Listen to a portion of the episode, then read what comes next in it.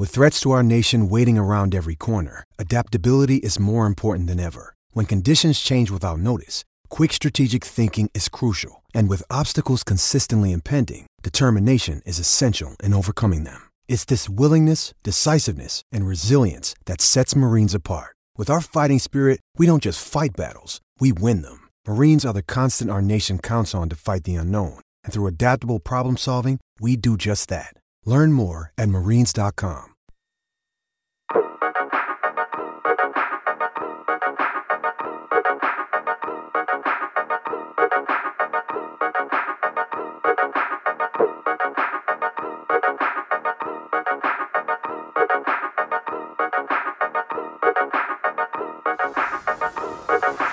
L'episodio 158 della riserva, il podcast che come tutti voi questa settimana una lacrimuccia l'ha versata. Ciao Dani, ciao Ema, come state?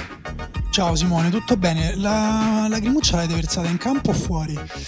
Eh, no, eh, io in campo non, non, continuo a non poter frequentare, quindi fu- fuori, fuori, ecco, esatto. No, eh, perché mi riferivo a, eh, so. a, alle polemiche, però fuori dal campo, no, in realtà siamo stati tutti molto tristi, Emanuele, io l'ho visto proprio letteralmente piangere come... Guarda, poi ci sono quelle metafore, sono un po' banali, però proprio come un vitello sgozzato. Come un vitello bambino. per dirne una elegante, no, diciamo. Sì, no, sì, poco fuori. Una, una sì, morbida. Eh, sì, soprattutto, vabbè, ne abbiamo tutti scritto, scrivendo è sempre commovente. Eh, però eh, per me la cosa più, che più mi ha mosso, diciamo, era ovviamente una cosa fatta proprio per muoverci, cioè quella diretta alla Casa Rosata. Io se, se in qualsiasi momento della mia vita, se apro quella diretta, dopo tre secondi piango in ogni momento proprio. Pure se stiamo giocando alla play, poi apro quella diretta e piango subito perché è stato veramente pazzesco. Pazzesco. Hanno messo quelle due eh, telecamere, una diciamo altezza uomo e una dall'alto, e quella d'altezza uomo in particolare vedevi questa sfilata di persone che non potevano fermarsi perché dovevano dare tutto il diritto a, a quelli che venivano dopo di poter salutare Maradona e tutti questi che passavano vedevi la, l'emozione sul loro viso, una cosa banale, però veramente persone di ogni estrazione, tantissimi, tantissimi giovani, tantissime persone quindi non hanno veramente mai vissuto Maradona in campo e, e vabbè, quindi è, è, pazzesco il modo in cui ha trasceso le, le generazioni diventando un, un, simbolo potente anche per chi non, ha, non, l'ha vissuto sulla propria pelle. Sì, per, mh, mm, questo è secondo me dovuto a più cose. Il primo è che Maradona è anche estremamente raccontato, no? per esempio io l'ho visto da piccolo, ero abbastanza piccolo, però attraverso mio padre mi passava oltre a... Um, come dire, proprio la sua emozione, mi passavano anche, cioè, passava anche i racconti. Cioè, passava anche, magari con poche parole, però insomma, ti faceva capire che avevi di fronte eh, qualcosa che era eccezionale per tutti, anche per gli adulti, no? E, e, poi perché comunque se apri un video YouTube e ti guardi una qualsiasi partita di Maradona, di quanto fosse unico, eccezionale, particolare, eh, te ne accorgi. E infine Maradona è morto ieri, il che significa che noi fino a ieri abbiamo visto immagini di Maradona, magari l'hai visto vecchio, l'hai visto grasso, l'hai visto con i capelli biondi, l'hai visto, eh, però l'hai visto, l'hai conosciuto e, e Maradona aveva qualcosa di, di speciale anche fuori, cioè proprio anche dal punto di vista umano non potevi restare, diciamo, freddo. Poi, certo, c'è chi resterebbe freddo pure di fronte a Cristo in croce. Però... Vabbè, però ti posso dire, non, non, ci interessa. Cioè, nel senso, se in, questo, se in questo contesto qualcuno usa questo momento per fare il distinguo, eh, cioè, nel senso, è un problema suo. Io ormai. Eh, quando è così ovvio neanche mi infastidisce, devo dire, no? quando tu da solo ti metti nel posto degli scemi, eh, vabbè, stacci, cioè, cioè questa, eh, noi, noi, siamo gli umani e siamo qua e siamo dispiaciuti, ognuno con la sua sfumatura, con la sua, con la sua esperienza.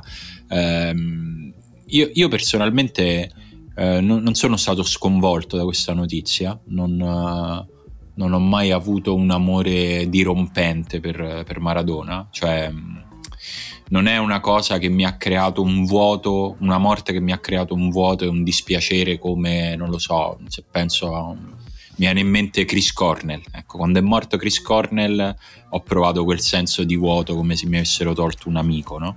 Eh, nel caso di Maradona non è così, ma ovviamente questo non vuol dire che non sia stato colpito, dispiaciuto, ma soprattutto mi ha, mi ha commosso la quantità e la qualità del ricordo di Maradona, che è evidentemente diversa da quella eh, di tanti altri momenti di ricordo che partono in questo momento, nel senso che mh, mm, da alcuni punti di vista mi è venuto in mente il giorno, la settimana, i giorni del ritiro di Totti, che è stato eh, un grande funerale, anche se ringraziando Dio Francesco Totti è vivo, ma in quel momento è stato proprio un rito di passaggio collettivo nel quale tutti eh, raccontavano qualcosa di se stessi, perché poi eh, su questi giocatori c'è poco da dire, quindi parli di te, nel senso che è stato già detto tutto. In questo caso, invece, e credo che resterà abbastanza unico, eh, è, c'era così tanto oltre il giocatore che c'era ancora qualcosa da dire. Cioè, io ho trovato ancora cose interessanti da leggere e da ascoltare in giro, nonostante di Maradona abbiano parlato tutti da sempre. Eh, devo dire, no, non è, molto, è, stato molto di più il piacere nel leggere ed ascoltare testimonianze di chi lo ha vissuto, di chi lo ha vissuto anche lateralmente, rispetto al fastidio del dilagare del dolore social che a un certo punto è, è sempre noioso quando ti trovi no, il, il, feed di qualsiasi tuo social invaso dalla stessa cosa. Devo dire, a me personalmente in questo caso eh, è stato proprio un, un, piccolissimo danno collaterale, cioè è stato bello, è stato un momento di condivisione bella eh, e, e, non era banale, non era, non era scontato, non so voi che da questo punto di vista come l'avete vissuto. No, anche, anche, per me in realtà è stato, devo dire, soprattutto all'estero, ho letto tantissimi articoli, cioè tantissimi, tanti, diversi articoli molto molto molto belli su Maradona, nonostante sì, io avessi già visto e letto moltissimo di Maradona, si trova sempre un angolo interessante perché è un giocatore su cui lo accennava anche Daniele, il racconto si è stratificato a un punto in cui basta che ti metti a scavare un minimo e trovi qualcosa di incredibile. Uh, cioè, la sua vita è stata un romanzo con tantissimi capitoli, un romanzo lunghissimo, eh, queste cadute e rinascite che lui ha vissuto sono state tantissime, hanno, eh, hanno una rilevanza simbolica ed estetica sempre gigantesca. Eh, ieri stavamo preparando un articolo sulle migliori foto di Maradona e comunque ho, ho visto una foto in cui lui aveva questa banda di capelli bionda sul lato, baffi e pizzetto, una fascia da capitano con dei caratteri eh, orientali e, e, già una foto del genere si porta dietro un racconto che per me fino a quel momento era sconosciuto, cioè quel suo ritorno in campo dopo 15 mesi dalla squalifica nel 95, un amichevole Boca Junior Corea del Sud, eh, vedi le immagini di quella partita, Maradona è lui e allo stesso tempo non è lui, eh, come sempre è stato negli ultimi 15 anni in cui l'abbiamo vissuto, in cui comunque abbiamo visto quei video in cui spesso si metteva in ridicolo.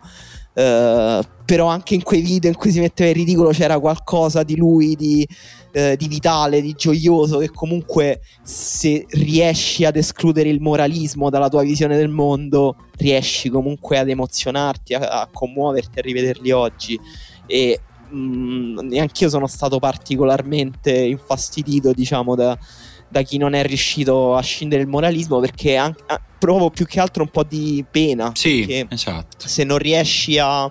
Eh, diciamo, io, io sono dell'88 e ricordo il, novan- il mondiale del 94 è il, mon- il primo mondiale che ho visto cioè diciamo di cui ho un minimo ricordo è il primo mondiale in cui mi sono appassionato al calcio il mito di Baggio eh, e Maradona che esce mano nella mano con l'infermiera, il doping, la droga. Per me Maradona era comunque un drogato all'inizio. Il drogato, cioè, certo. cioè, sì, cioè sì. È, è, quel, quell'immagine lì era difficile da togliersela di dosso. Poi se ti piace il calcio, però, e cominci a, a vedere Maradona, cominci a leggere Maradona, eh, cominci, magari ti guardi il documentario di Gusturizza e magari cominci a guardarti qualche sua intervista degli anni di Napoli e cominci ad appassionarti capisci la complessità del personaggio e capisci la bellezza di questo gioco, cioè non so come dire.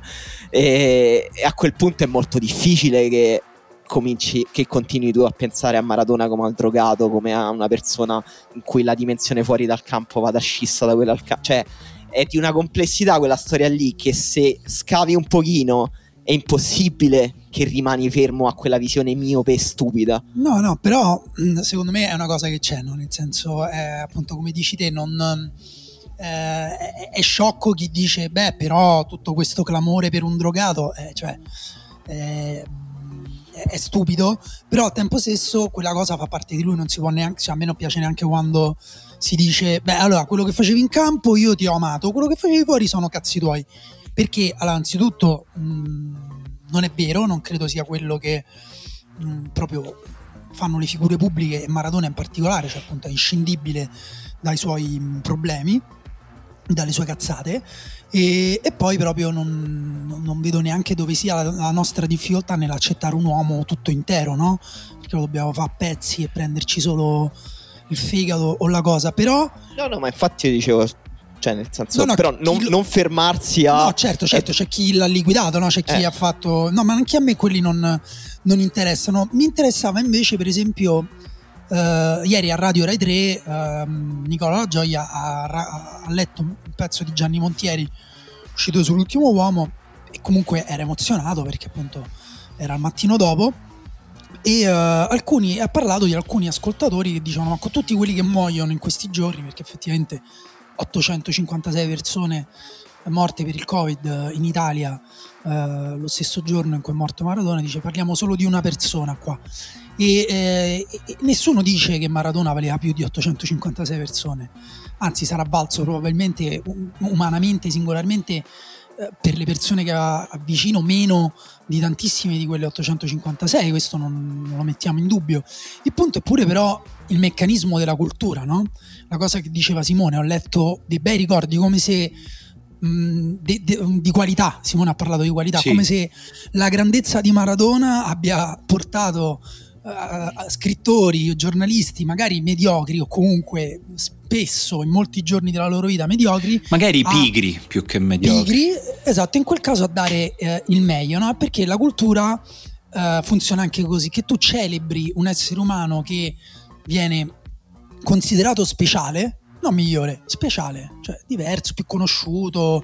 Ah, eh, io penso che tutto speciale si possa dire, insomma. Esatto, e, e, celebrando lui ti ricordi però anche come vanno celebrati tutti gli individui nel loro piccolo della, della loro cerchia. Se tu rinunci in quanto società a, a celebrare una, una persona come Maradona perché trovi una ragione come quella della droga, troverai probabilmente altre ragioni anche per dire che non vanno celebrate le altre persone e qui stiamo tra l'altro di fronte, secondo me è interessante perché viviamo in un periodo in cui stiamo rinunciando a quei riti ehm, basilari del, della civiltà nei confronti della morte, no? il funerale, il letto di morte, stare vicino a una persona, che non servono a un cazzo, che servono a livello simbolico a noi, che sono fondamentali per, di, per dichiararci, per sentirci esseri umani. Secondo me, appunto, una società in cui poi alla fine dici, vabbè, ma quello, quello era un drogato. E vabbè, ok, allora ci sarà una scusa per ognuno. Perché il drogato è Maradona, il drogato è Stefano Cucchi eh, e la donna poteva non andare in casa con quello che era un cocainomene.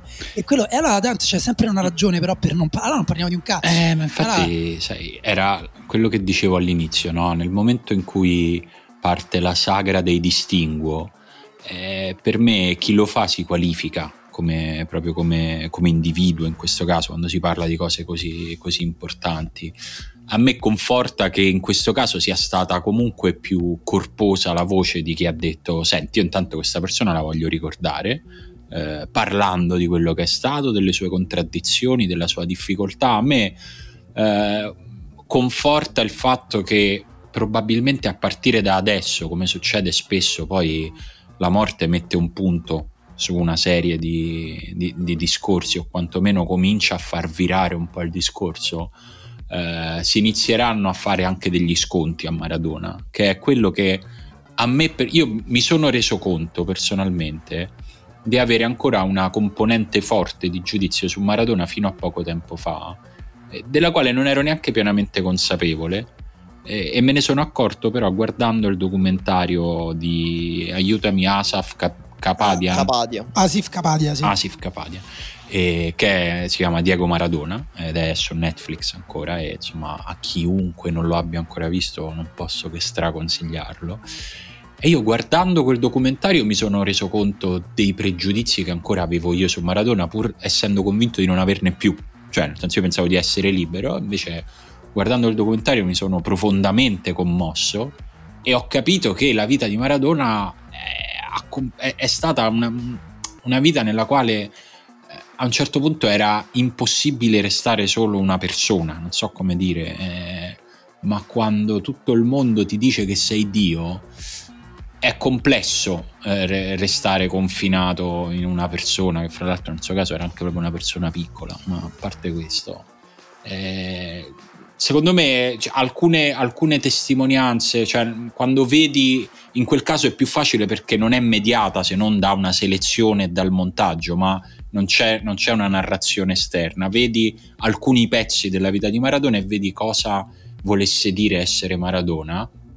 E secondo me lì, se hai la capacità di provare un po' di empatia per gli esseri umani, allora dici ok, mh, mm, questa vita qui non è stata una vita facile. Eh, e, e, e, secondo me inizi a scendere un po' a patti con un po' di cose e finalmente riesci semplicemente anche solo a, eh, se vuoi, ad apprezzare solo il calciatore, eh, a non metterci più i se e i ma, è stato forte sì però, e se vuoi godere di quella cosa. Se invece vuoi approfondire il lato umano perché ti interessano le storie delle persone e cosa porta le persone a fare delle scelte, puoi farlo magari in un modo un po' più libero di pregiudizi, però è banalmente come al solito più conosci una cosa, più conosci una storia, più sei libero nel giudicarla e nel farti un'idea. Ecco, questo è una grossa banalità, ma nel mio caso mi sono reso conto che eh, avevo bisogno di quell'ulteriore tassello di conoscenza. E detto ciò, poi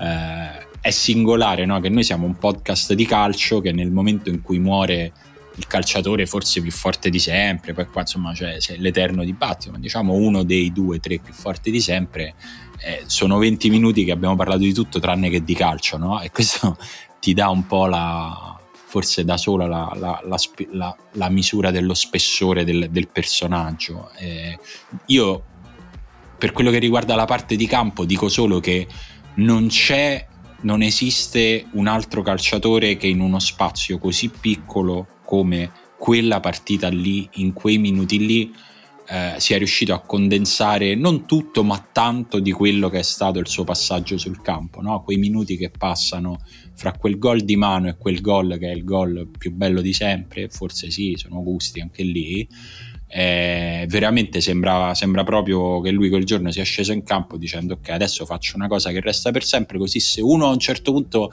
gli servissero solo 10 minuti per spiegare Maradona può mettere questi qua sì sì infatti si, si parla proprio di partita che sembra scritta da una sceneggiatura perché poi c'era tutto il contesto dell'Inghilterra l'Argentina. Esatto. Sembra, sembra veramente finto è incredibile. sia, e sembra tra l'altro che il secondo gol che è quello uh, dribblando tutti sia quasi un riscatto del primo, no? Il primo dice, vabbè, l'ho, fatto, l'ho fatto, barando, colmo la distanza dove non arrivo con la testa, ci metto la mano. E il secondo dice, guardate che in realtà io po- posso tutto. Cioè, sembrano veramente parlarsi. Sì, mi, sembra, mi sembra una delle espressioni più compiute se non l'espressione più compiuta di uno dei più grandi talenti sportivi che abbiamo manifestarsi. Infatti, questo rende ancora più stupido il discorso di chi dice chissà cosa sarebbe potuto diventare. Non mi viene in mente un giocatore che è riuscito a mettere a frutto in maniera così feroce il suo talento, cioè a riuscire a costruire anche attorno al suo talento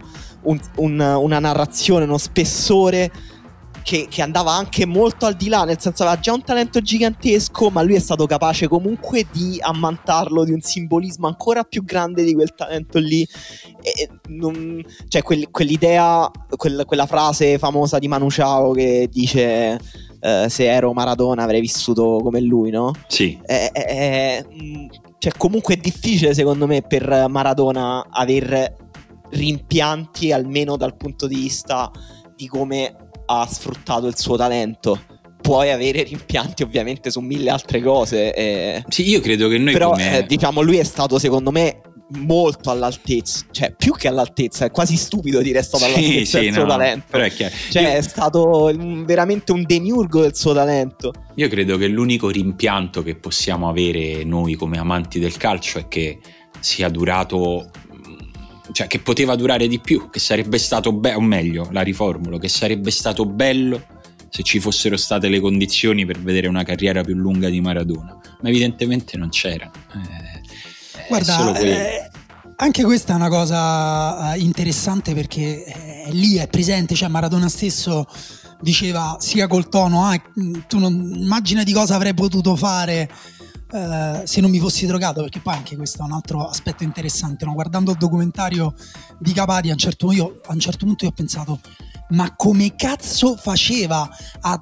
sfondarsi di vita, diciamo, per Sì. mm, eh, di, di eccessi, discoteca, droga, eh, dal lunedì al mercoledì se non sbaglio, forse addirittura al giovedì, Forse anche giovedì, sì. E poi, e poi andare in campo e fare quelle cose. Cioè, ma come facevi? Io se, face- se faccio una nottata, anzi la facevo quando avevo 18 anni, una nottata, poi stavo male per tre giorni. E, e soprattutto non, come dire, non avrei avuto la capacità e lui invece riusciva ad andare oltre. L'altro discorso è pure, va bene, ok, avrebbe potuto fare di più. Ok, diciamo, avrebbe potuto fare di più. Però ha vinto una Coppa del Mondo praticamente da Sì, sì, no, ma infatti...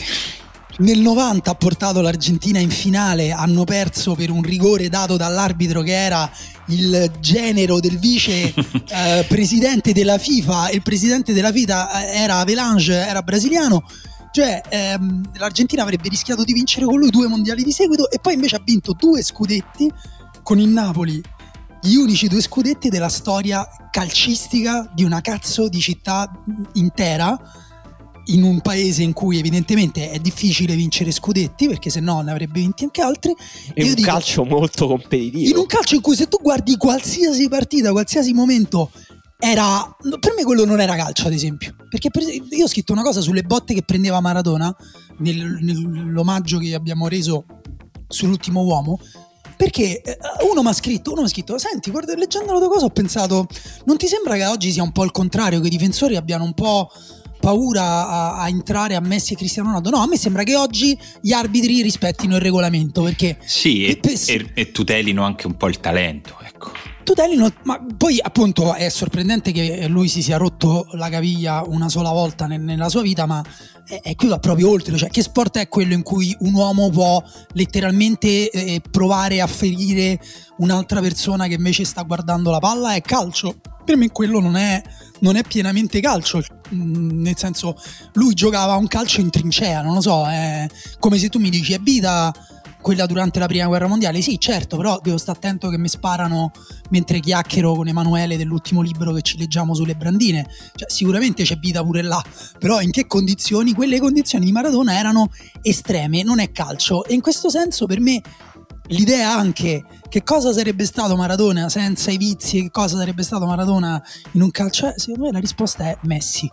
Questa può essere una risposta banale, ma No, no. Maradona, Maradona senza droga eh, sarebbe stato Messi, ovvero 1800 gol, cioè non ha segnati quanti ne ha segnati? 700 eh, Messi, che probabilmente si avvicina di più rispetto a Pelé, no? che Pelé eh, rinfacciava sempre a Maradona che lui aveva segnato 1200 gol, oltre al fatto che lui segnava di testa anche col piede debole, Maradona no, che proprio battibecchi tra ragazzini, però ecco Messi e Cristiano Ronaldo, perché poi questa cosa l'hanno fatta insieme, hanno spostato il calcio su un piano di una competitività costante, ehm, eh, continua, però Maradona a suo modo è stato continuo, cioè questa è una cosa che ha ricordato anche Gianni Minà in, un- in una cosa che ho letto ieri nella prefazione di un libro si chiama Te Diegum, che insomma, sono gli atti di un convegno che è stato fatto a Napoli dopo che Maradona è andato via, molto bello, dei bellissimi anni tra l'altro quelli in cui si poteva fare un convegno parlando di un calciatore. E Gianni Minà diceva andando a guardare anche i voti che prendeva in pagella Maradona è stato un giocatore anche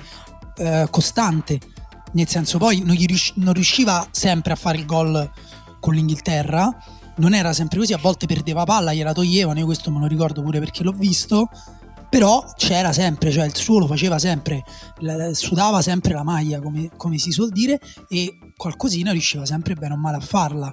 Però quella costanza di Messi e di Cristiano Ronaldo è, è su un altro piano, ma insomma, voglio dire, sti cazzi pure, no? Nel senso sì, penso... ma sai, sono, eh, sono, cose anche belle, ognuna nel, nel, nel proprio modo, no? Cioè, a me, sinceramente, eh, mi, mi, mi, fa cascare le braccia il, la, la, corsa continua al paragone. No? È, è, bello che ci sia stato Maradona come è stato Maradona, è bello che ci sia Messi come è stato Messi. Cioè, mh, mm, so, sono due cose diverse che hanno punti di contatto evidenti, eh, ma che poi ognuno va per la sua strada, nel senso che tu, tutto quello che ha portato Maradona ad essere Maradona ha trovato il suo coronamento in campo, ma nasceva fuori eh, e c'era un, il, il, senso di, di, riscatto, di rivincita che ha rappresentato Maradona per metteteci voi il numero di milioni di persone, io non so neanche se sarebbe possibile oggi.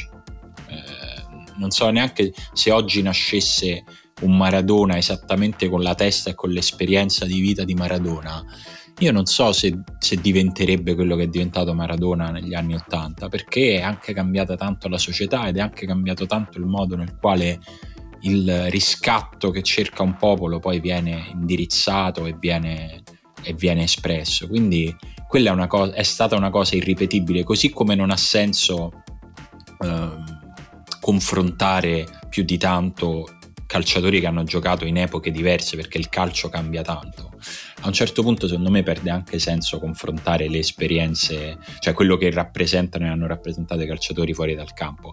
Possiamo farlo al contrario, sicuramente se, anche se Messi fosse nato eh, e avesse vissuto negli anni Ottanta non sarebbe diventato un capopopolo, ecco, questo lo possiamo dire serenamente perché Messi è quello non so come sarebbe andata in campo, questo non, non abbiamo mai la, contro, la, controprova, forse avrebbe preso un sacco di botte e avrebbe segnato un po' meno gol, non lo so.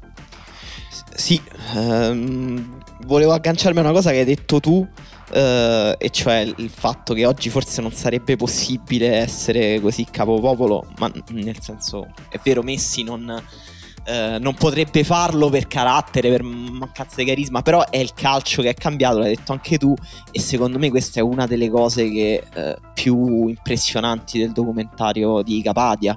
Eh, cioè, non quanto. Oggi è difficile capire quanto è cambiato il calcio da quegli anni là.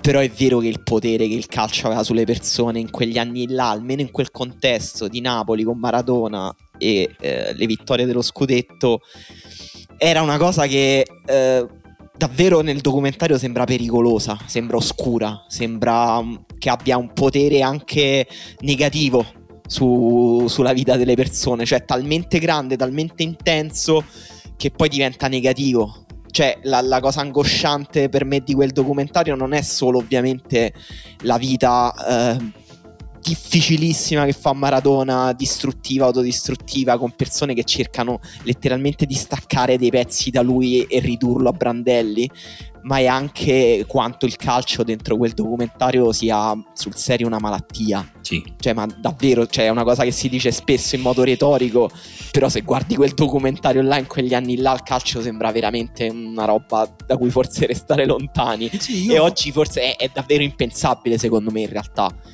avere un'affezione così intensa, così incondizionata, così che mh, mm, così mh, mm, come dire distorsiva anche della propria vita, della propria quotidianità, della propria visione del mondo, uh, cioè il modo in cui uh, una comunità uh, delega completamente la propria felicità a una squadra, a un giocatore, è una cosa innata del calcio che esiste, ovviamente esisterà sempre, però quell'intensità là in quegli anni là a Napoli è, no, è irreplicabile. E tra l'altro è un'intensità, come dire, che, che si moltiplica di individuo in individuo, però poi finisce su un singolo pezzetto di ferro magnetico che è quella persona, io ho paragonato Maradona nel pezzo quello su, in cui confrontavo i due documentari, questo di Capadia e quello su Michael Jordan, ha un canotto in mezzo alle onde, alcune scene letteralmente non riesce a camminare, viene sballottolato poi da, in realtà dalle persone che cercano di tenere lontana la folla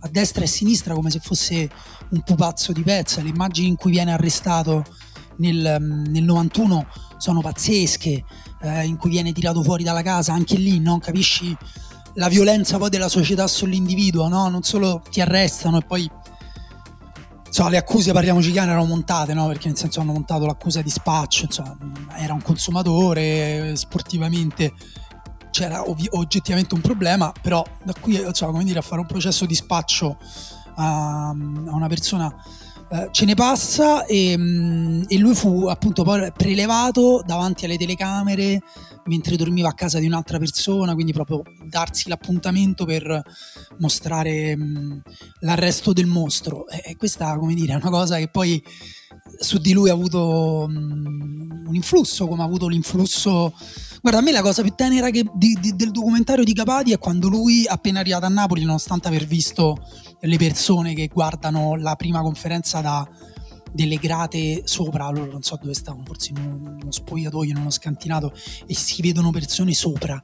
Nelle, nelle sì, sì, c'è gente ovunque, ci sono persone esatto. ovunque mi fa una tenerezza quando lui dice sono venuto qui per trovare la pace sì. che non avevo a Barcellona auguri e, Esatto, e lì invece dici no, invece sei proprio venuto qui per... cioè è l'inferno, tu per carità avrai ancora qualcosa di puro, liberatene, sbarazzatene perché sennò non sopravvivi.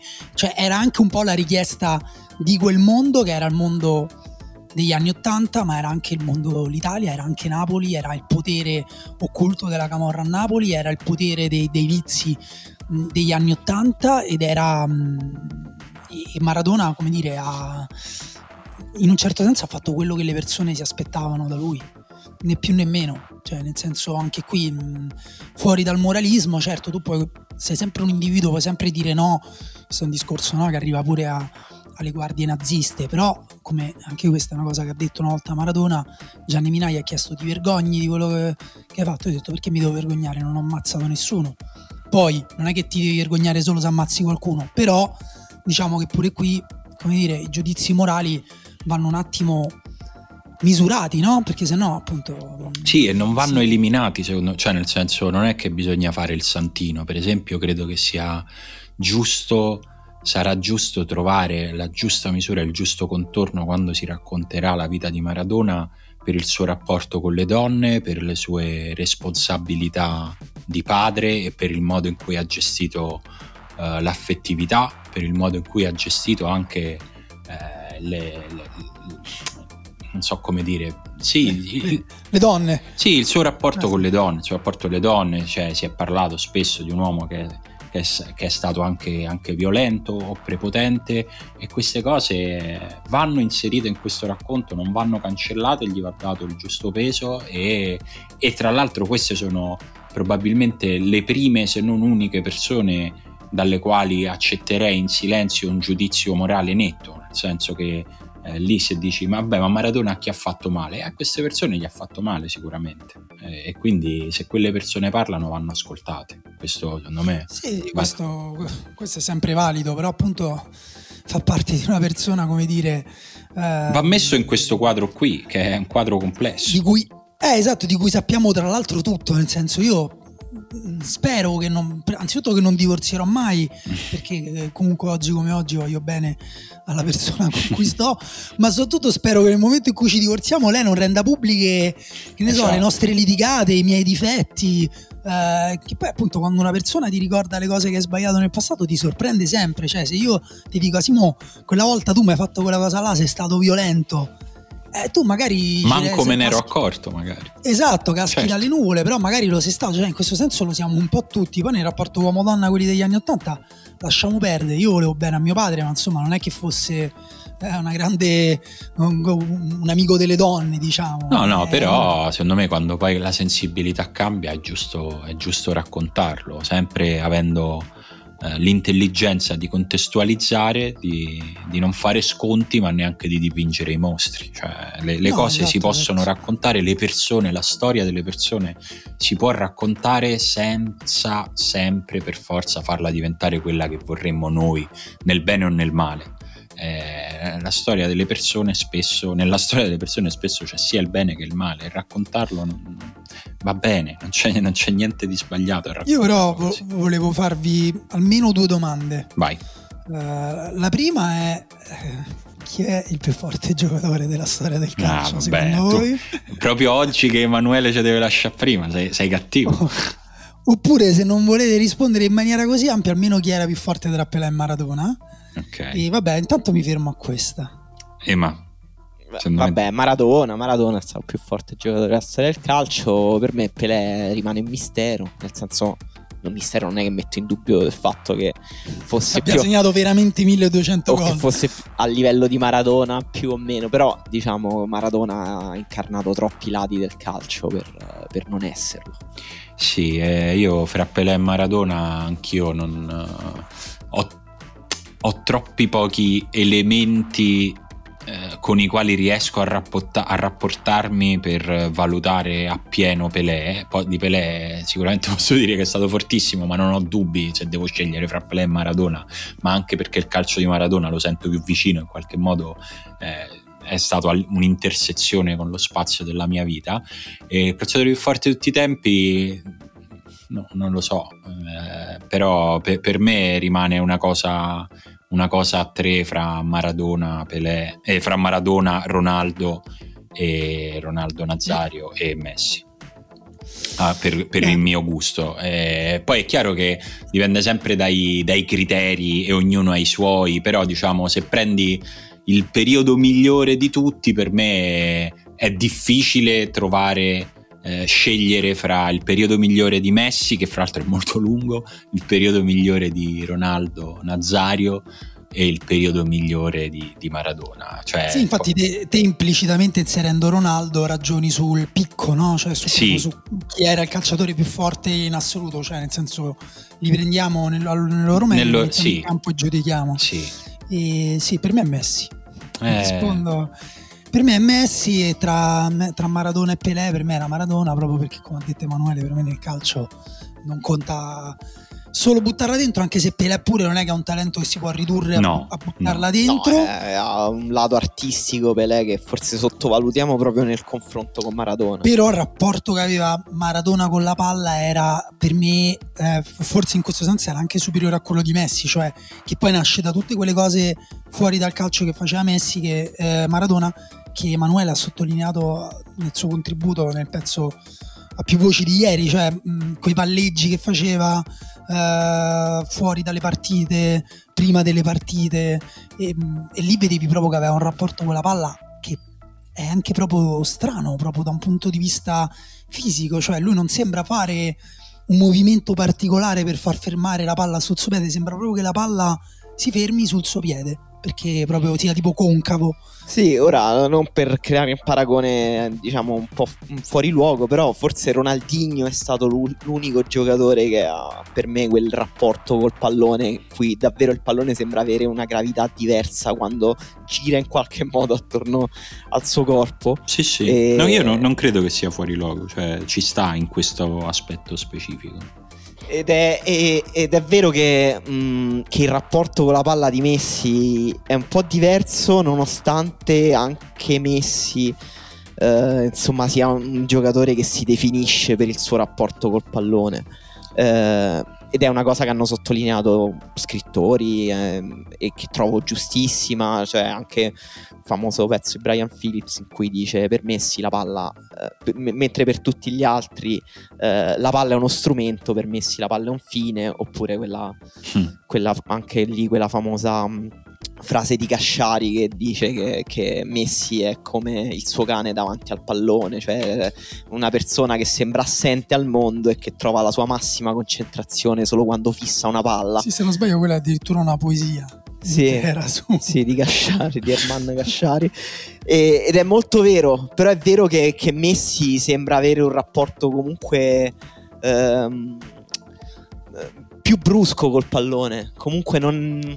Più elettrico e meno poetico. Me la passi?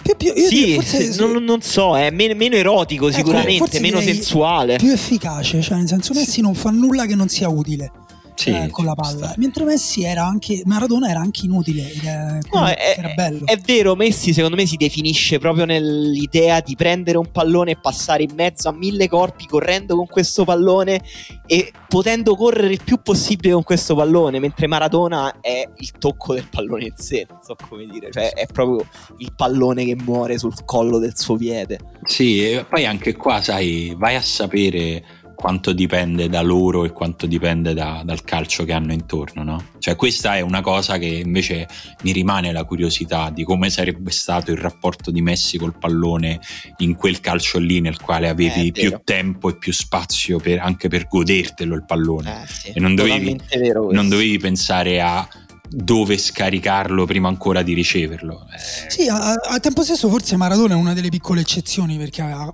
quasi sempre un giocatore attaccato e quando riusciva a muoversi ne arrivavano due.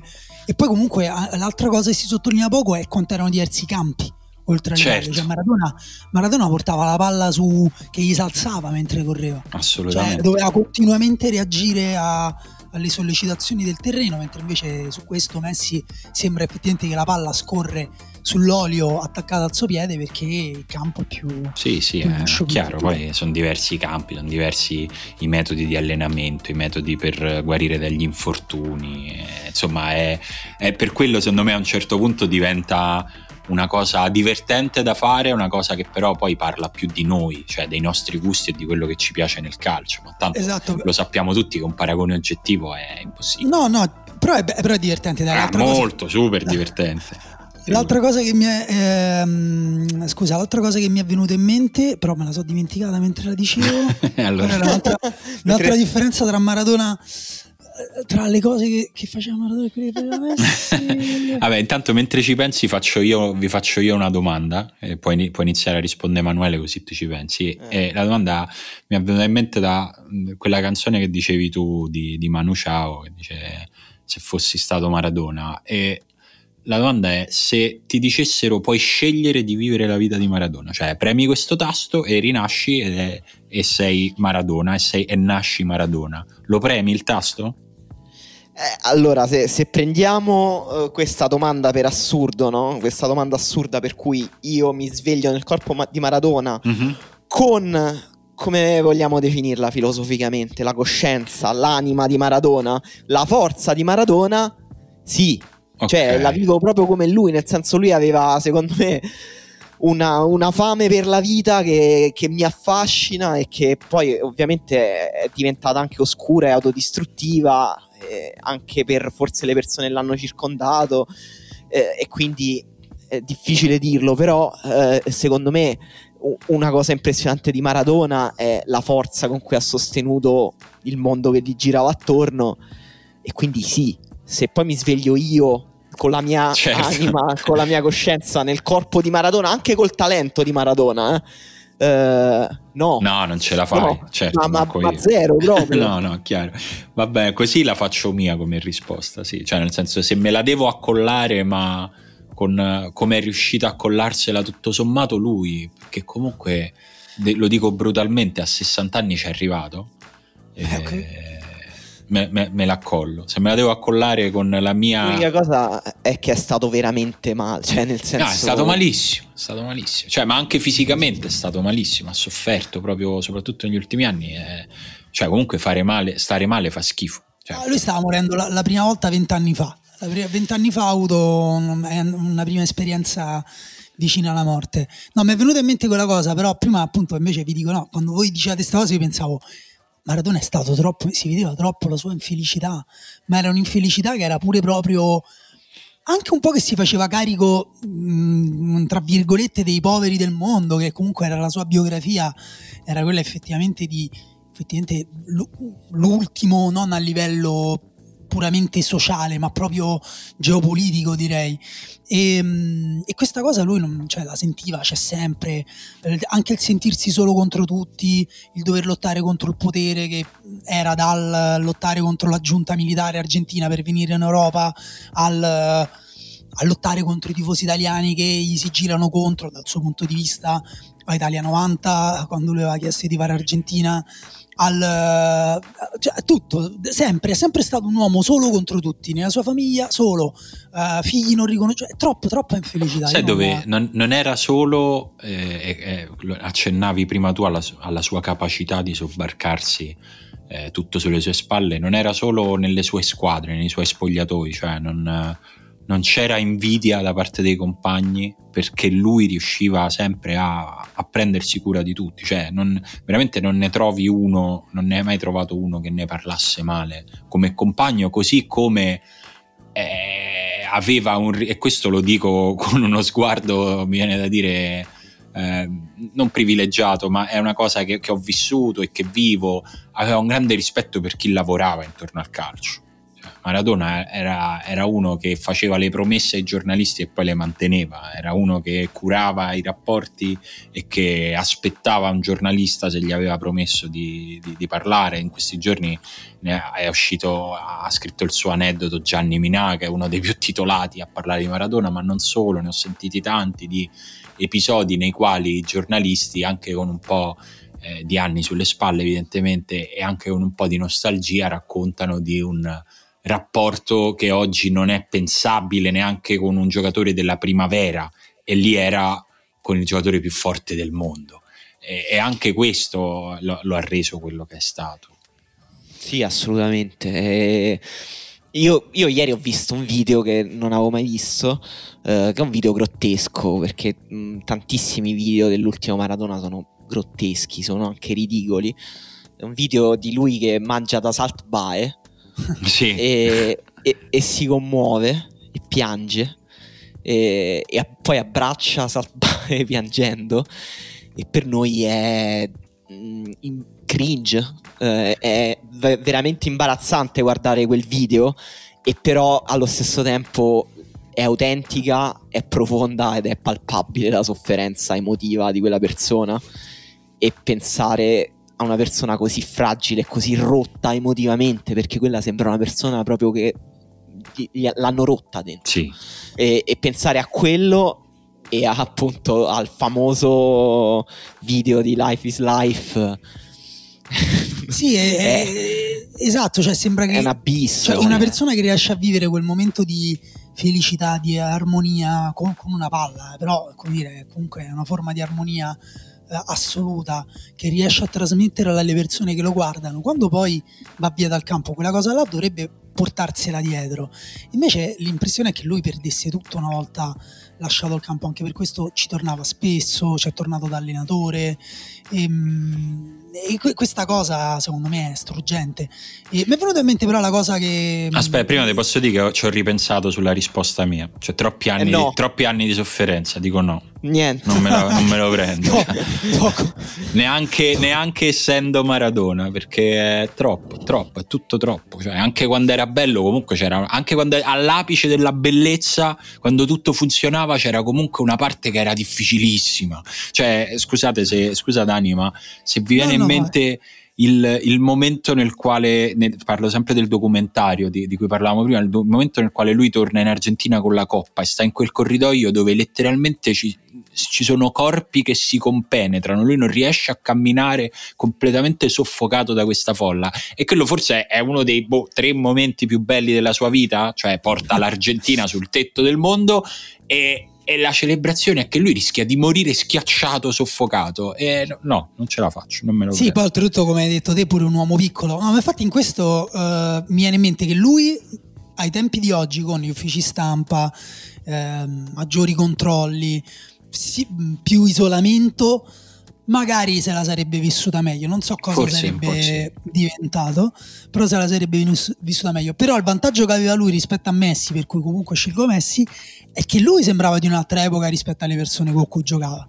Ai difensori sembravano dei pezzi di legno tirati con la fionda, con la catapulta addosso a lui e che lui doveva schivare mentre correva in equilibrio su una fune verso la porta. Messi invece gioca con i migliori difensori eh, atleticamente, fisicamente e tecnicamente della storia. Poi eh, qualcuno non sarà d'accordo, eh, magari Messi è avvantaggiato in alcune situazioni tattiche in cui il difensore c'ha più campo alle spalle, mentre letteralmente Maradona deve saltare l'ultimo uomo a pochi centimetri dalla riga di porta nel gol con l'Inghilterra. Però, a parte che Messi quel gol l'ha replicato, pure questa sembra una cosa finta. è vero, è incredibile Atletico Van Guff. Adesso rifacciamo il gol di Maradona. Per chi non lo conoscesse, l'Atletico Van Guff era la squadra di, um, di, quelli che il calcio, che siccome non potevano far vedere i gol, rifaceva i gol. Con degli ex era... giocatori. Io mi ricordo che c'era un periodo in cui c'era Rizzitelli che faceva questa cosa. Sì, esatto, sì. però venivano così male che a un certo punto hanno iniziato a farlo fare ai bambini perché faceva ridere il fatto che non riuscissero a rifarlo, quindi eh, era meglio così. E, um, e invece appunto pure Messi era in grado di fare quelle cose lì e poi ehm, individualmente i difensori secondo me che Messi ha affrontato erano di un altro livello insomma. Senti... e poi a Messi, a Messi se tu guardi una partita riesce quasi tutto. Maradona io me lo ricordo. L'ho visti le ultime stagioni me le ricordo più o meno. Maradona sbagliava in campo. Certo. e niente di male era un calcio molto più imperfetto e impreciso di oggi. Sì sì eh, eh, ma credo che ti dobbiamo liberare, vero? Ti avevamo fatto questa promessa? Confermi? Eh sì, vado, vado, a scrivere dell'Europa League. Giusto, eh, giusto. Che perché... è successo ieri. Ah, ma è più importante è l'Europa ieri. League di Maradona. Poi guarda, non lo so, vogliamo fare 10 minuti su queste coppe europee? Perché vi dico, vi dico la mia, cioè queste coppe martedì e mercoledì non so se è stato l'atmosfera di Maradona prima e dopo però uh, sono state tristi queste partite di Champions. Sì. sono state partite brutte. Non so se è davvero la suggestione per Maradona, però eh, l'Atalanta è stata interessante. Ha vinto 2-0 con Liverpool. Ha fatto una bellissima partita. Però è pure vero che Liverpool giocava con una formazione mm, strana, per, per, proprio per, un, per, usare un eufemismo. Uh, il Bayern Monaco uh, gioca con Red Bull Salisburgo bellissima partita, però li distrugge. Sì. Cioè, comunque non c'è mai stata partita. L'Inter con Real Madrid gioca forse la sua peggior partita stagionale. Sì, poco dopo la notizia della morte di Maradona, quindi immagino che pure chi, chi si è visto quella partita pensando a, al calcio che raccontava Maradona è un po', come dire, ha visto un po' un clash di, di mentalità. Sì. Paris Saint-Germain, Red Bull Lipsia finita 1-0 con un gol sul rigore assegnato dopo credo 5 minuti, una partita oh. in cui si sono menati tutto il tempo e come spesso succede l'interesse centrale della partita è stato capire se quello su Neymar è fallo oppure si sta buttando tutta la partita così. No, allora io ci ho fatto una puntata intera con Daniele Morroni, eh, eh Morrone di Lobanowski, andatevela a sentire, in realtà quella secondo me è una partita bella dal punto di vista tattico. Certo, no, tatticamente sta interessante. Eh, perché comunque sì. era, era, da dentro fuori. Perché il Red Bull Lips è interessante, però... Uh... No, però è vero, è vero quello che dici, cioè nel senso è stato un weekend un po' in uh, anticlimax, uh, scusa, un, una settimana. Un weekend. Vabbè, quello, quello che è, però... E poi ecco questo pure, no? Per dirti, non è che Maradona uno... Cioè, no, io non riesco a parlare, scusa, io non ci riesco a parlare delle partite di coppe.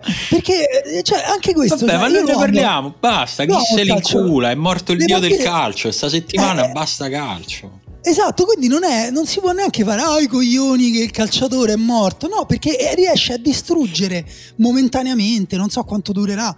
Eh, domenica sicuramente Roma-Napoli me la guarderò anche con Maradona dietro la testa, però eh, cioè, riesce effettivamente a, a, è qualcosa di più grosso, persino dello, non solo delle squadre in cui ha giocato, ma dello sport che ha, che ha riesce a portarsi via un pezzettino dell'amore che ognuno aveva per il calcio. Guarda, Questo sono d'accordo. È... Io ho guardato tutte le partite di questa settimana, compresa quella della Roma di ieri sera, dove ovviamente ho un interesse in più eh, con scarso interesse. Cioè, non mandava, non... Ha, ha, ha, svuotato un po' tutto. Questa la, la morte di Maradona e anche questo un po' forse mi ha sorpreso eh, però me ne sono reso conto ieri cioè al terzo giorno di seguito in cui eh, non mandava, ho detto ok, c'è, c'è, un motivo, di solito mi va, cioè di solito comunque inizio dal martedì pomeriggio alle 4, inizio a essere contento perché iniziano le coppe e quindi è evidente che è qualcosa che, che ha un po' rotto il nostro rapporto col calcio in questi giorni. Poi come dici tu, eh, ricomincerà presto. Io dico anche una cosa senza vergogna, che fra le prime cose che ho pensato quando ho saputo della morte di Maradona ho detto vabbè domenica c'è Napoli-Roma, non vinceremo mai. Cioè, lo dico senza vergogna, dico, vabbè dai cominciamo a pensare al Sassuolo. Eh, Però è, è così. Sicuramente se il San Paolo fosse stato pieno per omaggiare Maradona in casa contro la Roma, la Roma sicuramente non avrebbe mai vinto. Però in quel caso, secondo me, alla Però fine, sarebbe stato bellissimo. Alla fine è una cosa che motiva. stato- Per Cioè, me- questo è comunque uno dei più grandi rimpianti, secondo Sì. me. Cioè, ieri è stata bellissima comunque l'espressione de- dei tifosi fuori dallo stadio. Sì, fantastico. Però vederli dentro allo stadio sarebbe stata totalmente un'altra cosa. Comunque, mo- molti- il, il, um, il- il minuto di silenzio in Napoli-Riega, eh, se non l'avete visto, guardatelo perché è abbastanza emozionante e probabilmente la, la profondità, la vastità di quel silenzio è ciò che rende emozionante quel momento. Però il fatto che non ci fosse nessuno metteva una patina di angoscia su tutto enorme. Sì, guardatela fra l'altro anche perché è un'occasione abbastanza irripetibile di vedere maglie del Napoli attuali col numero 10 sulla schiena. Vero?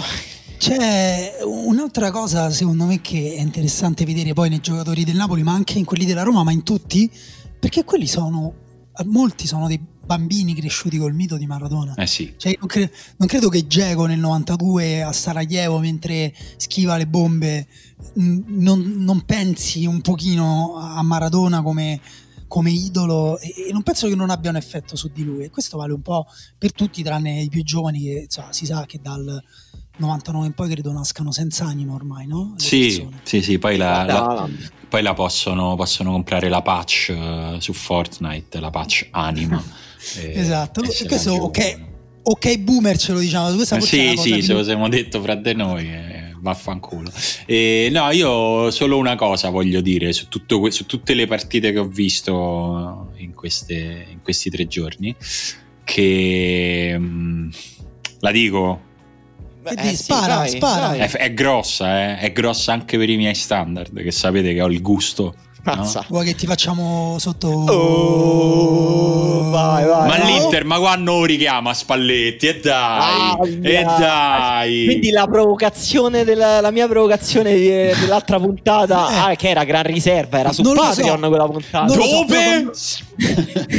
era proprio su Patreon dove dicevo che l'Inter avrebbe vinto il campionato, però richiamando Spalletti a gennaio. Non lo so, io so solo che quando tu l'hai detta mi sembrava un'assurdità talmente grande che ho pensato che bello questo mondo assurdo in cui torna Spalletti e poi ho iniziato a vedere foto di tifosi dell'Inter che postavano Esatto. foto di Spalletti.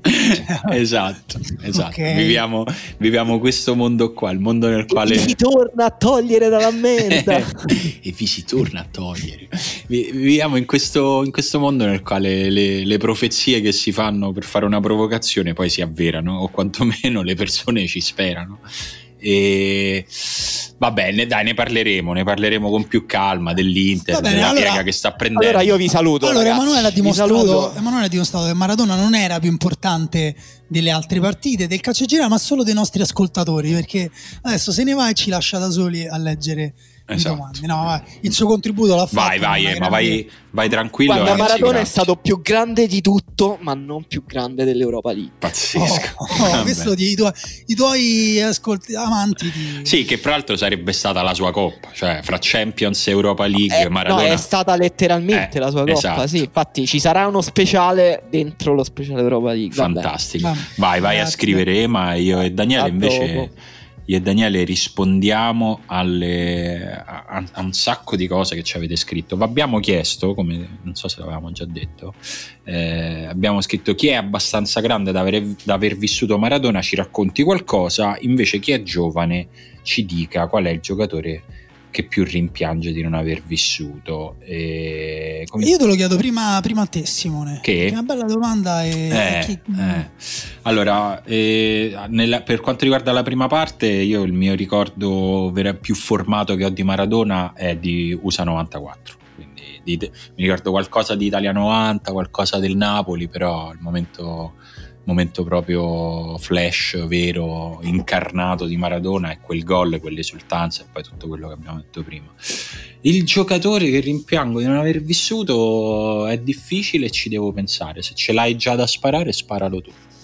Io Cruyff. Eh, Mm, per esempio. Perché, perché, boh, perché tra l'altro chi l'ha visto lo, lo racconta con le parole che noi abbiamo usato per Maradona. Noi ci siamo potuti ricostruire la sua importanza, il senso che ha avuto non solo in campo ma anche proprio per il calcio come cultura rivedendolo secondo me in maniera anche eh, oggi si può rivedendolo riascoltando ricostruirselo in maniera efficace però avrei proprio voluto viverlo sulla mia pelle. Cioè io quando ho visto Maradona giocare la percepivo quella scossa elettrica e quando guardo YouTube Maradona la percepisco ancora. Quando guardo Cruyff è diversa, è diversa, è leggermente diversa e mi dispiace. Quando guardo Ronaldo è la stessa cosa, però appunto ci sono pochissimi giocatori che, eh, che mi hanno dato quelle emozioni là e siccome sono sicuro che Cruyff me l'avrebbe data, mi sarebbe piaciuto tanto riceverla. Eh, una, cosa un po', una cosa un po' homo che ho detto però. No, no, ci sto, ci sto e guarda, eh, alla fine mi, viene a dire forse anche a me o Cruyff o George Best. Non, eh, eh, sì, pure Best. Mi viene difficile spostarmi da, da, questi, da questi, mostri sacri. Eh, perché... Però poi pure se Cruyff c'è pure il momento, no? quel mondiale in cui appunto sono arrivati i secondi, però lui ha fatto cose pazzesche, ha segnato il gol eh, con l'azione che, che, che, era? Eh, Olanda-Germania nel 78? Mi sa di sì, mi sa di sì. No, il 78 lui non, non ci andò, aspetta, il 78 erano quelli argentini. Vabbè, vabbè, insomma, Cruyff avete capito. Vabbè, tutti. avete Wikipedia tutti quanti, non, è, non, non siamo qui esatto. per darvi nozionismo. No, anche Le... perché nel frattempo stiamo leggendo anche le vostre esatto. eh, risposte. Allora parto da Vittorio Arturi, ecco che subito si accoda. Dice: Ho visto Maradona, ma avrei tanto voluto vedere George Best. Ogni tanto penso che sarei voluto essere un nordirlandese tifoso dello United tra gli anni 60 e 70. E Giulia dice: Cavolo, sì, Giulia, mi raccomando no emozioni forti perché sappiamo no, che sta per arrivare il bebè. Esatto, il occhio, bebè. poi tra l'altro se ti vengono le voglie ti nasce con qualcosa. Col numero 7 di George Best sulla schiena. Esatto, o forse con il vizio. Col vizio, la... con uno dei... Vizi. esatto. esatto. Eh, Guido dice da tifoso viola sicuramente Giancarlo Antonioni, da appassionato di calcio direi Ferenc Puksas, la sua grande Ungheria, ho scolpito in mente il ricordo di quando il mio prof di filosofia al liceo interruppe improvvisamente la lezione dicendo con tono solenne, solenne ah, è morto Puskas, a intendere eh. che se n'era appena andato non un semplice calciatore ma un vero e proprio mito bello, molto bello. Esatto. E Mattia dice: Vedo che tanti stanno citando giocatori della squadra del cuore, ma io dico Gigi Riva. È un personaggio con una storia incredibile. Vederlo allo stadio credo sarebbe stata un'esperienza. Viva rombo di tuono. Questo secondo me entra in una categoria leggermente, forse è una sottocategoria di questa categoria, sì. che sono i giocatori che vorresti prendere la macchina del tempo per andare a vedere adesso che sai tutte le cose di loro. Per esempio, io Cantona pagherei, eh, mi accorcerei la vita di un anno diciamo, per andarlo a vedere in Francia col Nîmes, per dire, perché so tutto quello che è venuto dopo. E, ehm, poi non so se però mi sarebbe piaciuto, mi avrebbe molto divertito senza sapere. Beh, forse se, dice, se ci vai con la consapevolezza di adesso, cioè se fai proprio tipo viaggio nel tempo, sì, è bello. Eh sì, se no, beh, Cantona con lo United pure per me è una risposta. Eh Francesco dice: Ho iniziato a tirare i primi calci a pallone a cavallo tra due secoli. Giocando in difesa ho sempre avuto come modelli difensori. Ecco, rimpianto più grande è non aver vissuto Franco Baresi e con lui come titolo un articolo di U, l'ultimo grande libero. E io invece me lo ricordo bene. Eh, io, io mi ricordo benissimo il personaggio, il calciatore Baresi però lo capisco un po' quello che dice, quello che dice Francesco, cioè mi piacerebbe vivermelo capendoci un po' più di calcio e, e, lo dico veramente nel modo più umile possibile perché non mi sento uno che ci capisce di calcio, ma avendo un po' più strumenti per interpretare quello che succede su un campo, cioè è chiaro me lo ricordo molto bene Baresi, ero grande, però mi piacerebbe vederlo adesso uno come Baresi, non so se, eh, sì. se rendo l'idea. Eh sì. Ale Giura dice forse Best e Cruyff sono quelli che vorrei aver vissuto ma vado troppo indietro quindi in realtà a causa infanzia negli anni 90 rimpiango di non aver mai visto Baresi a fianco a Maldini nemmeno una volta e Letizier assolutamente eh. Letizier eh sì sì ci sta ci sta eh, Fabio dice sono dell'81 non aver potuto vedere la mia Juve di Leroy mi scoccia parecchio ma anche l'Olanda o l'Ajax di Cruyff così anche le atmosfere dei primi mondiali così lontane dalle organizzazioni degli anni 2000.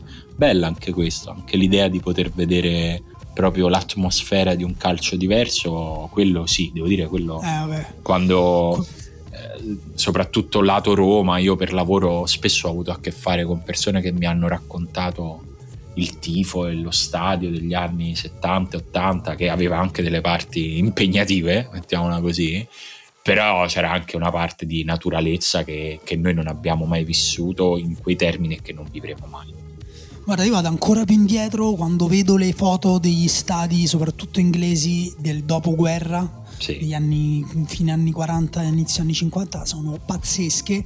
C'è una cosa che ho scritto di recente che comprende un tour che ha fatto la Dinamo Mosca in Inghilterra proprio poco dopo la seconda guerra mondiale, in cui in una partita Chelsea-Dinamo Mosca c'erano pare tra le 90 e le 120.000 persone in uno stadio e nelle foto si vedono persone sdraiate in terra che va, arrivano oltre la riga del, del, della fine del campo e l'arbitro pare che abbia dovuto interrompere più volte la partita per dire alla gente che era entrata in campo perché la pressione da dietro li spingeva e questo penso che è una cosa proprio come, prende, come andare a vedere Marte.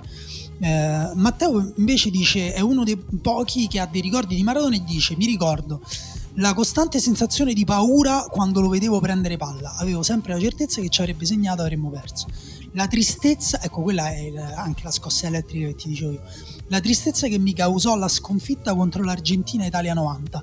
Quel giorno è finita la mia infanzia, ho capito che la vita può deluderti, nella mia testa di bambino di 10 anni la colpa era di Maradona. È vero che pure io avevo questa idea proprio stupida che avremmo vinto facilmente il mondiale perché lo ospitavamo. La vergogna che ho provato quando il Napoli ha battuto 5-1 la Juve di Baggio in Supercoppa.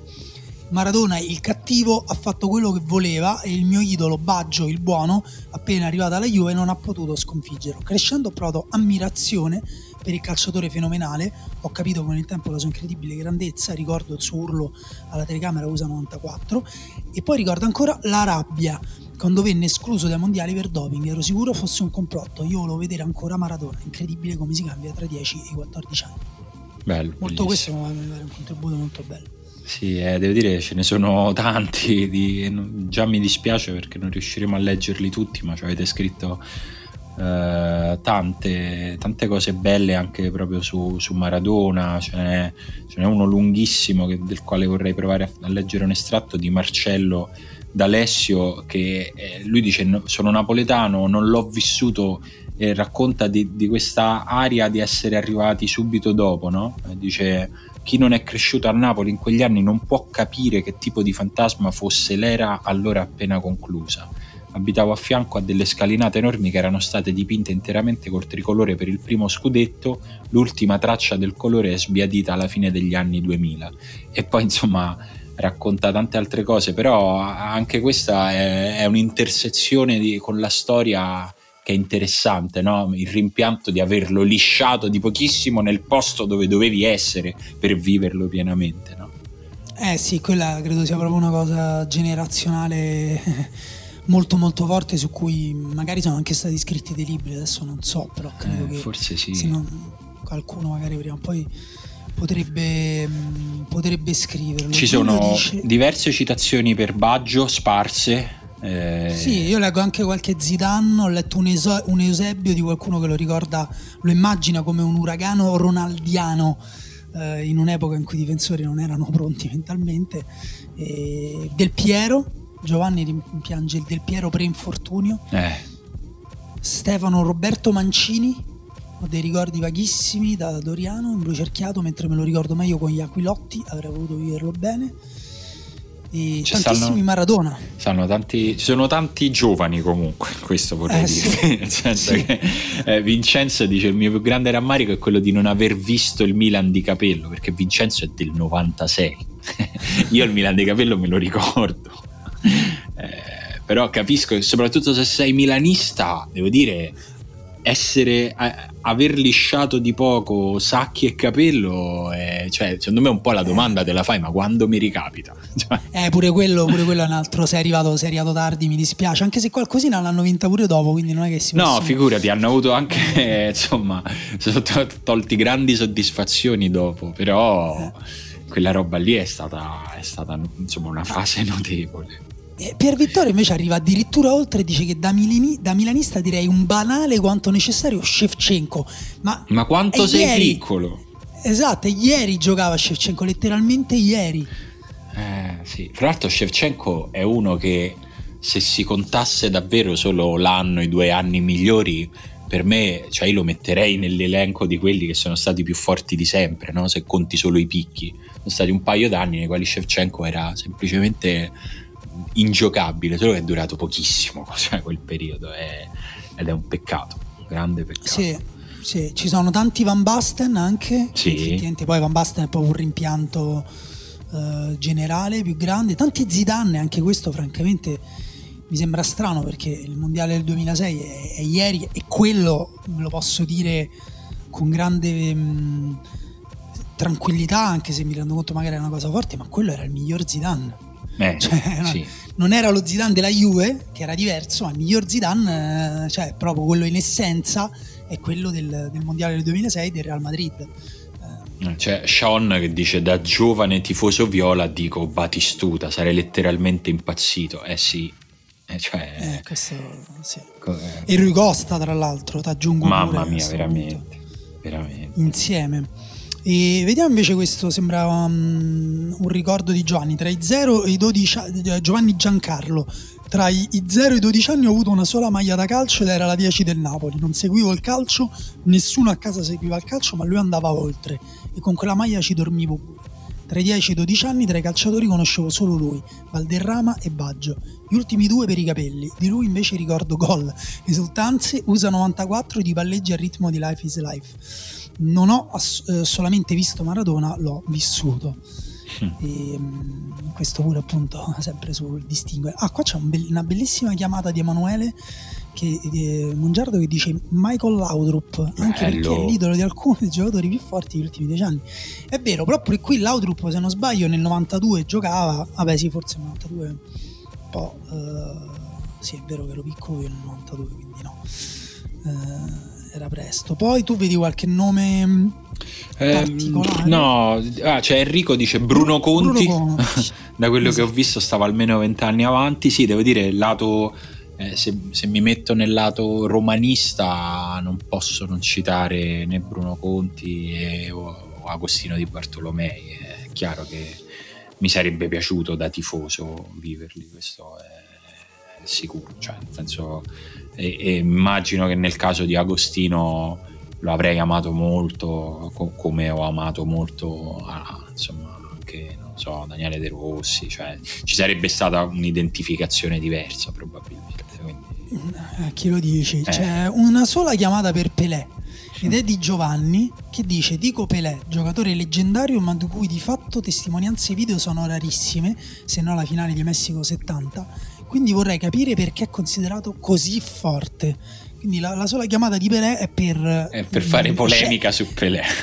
Esatto, è un po' scettica diciamo, però leggiti anche qui un bel pezzo di Matteo Gatto sul, um, sull'ultimo uomo, su Pelé che appunto va dalle immagini, insomma, ricostruisce anche il senso di quello uh, che era. Comunque tutti molto belli. Belli, grazie, bellissimi. Siamo contenti di aver dedicato alla fine in modo imprevisto tutto l'episodio a Maradona perché è giusto così, no? Semplicemente questa settimana la cosa più importante era questa e tanto le partite torneranno, poi iniziate a pensare a se, se, volete che parliamo di qualcosa in particolare la settimana prossima, così accettiamo richieste, visto che questa settimana non abbiamo parlato di nessuna squadra. Va bene? Va bene, sono d'accordo con te e mi unisco, mi vado a riunire al pianto eh, collettivo che si, che sta, che si sta tenendo si nella redazione di Ultimo Uomo. Esatto. Va bene. Ciao Dani. Ciao Simo. Ciao. Ciao Ema. Ciao. Ciao.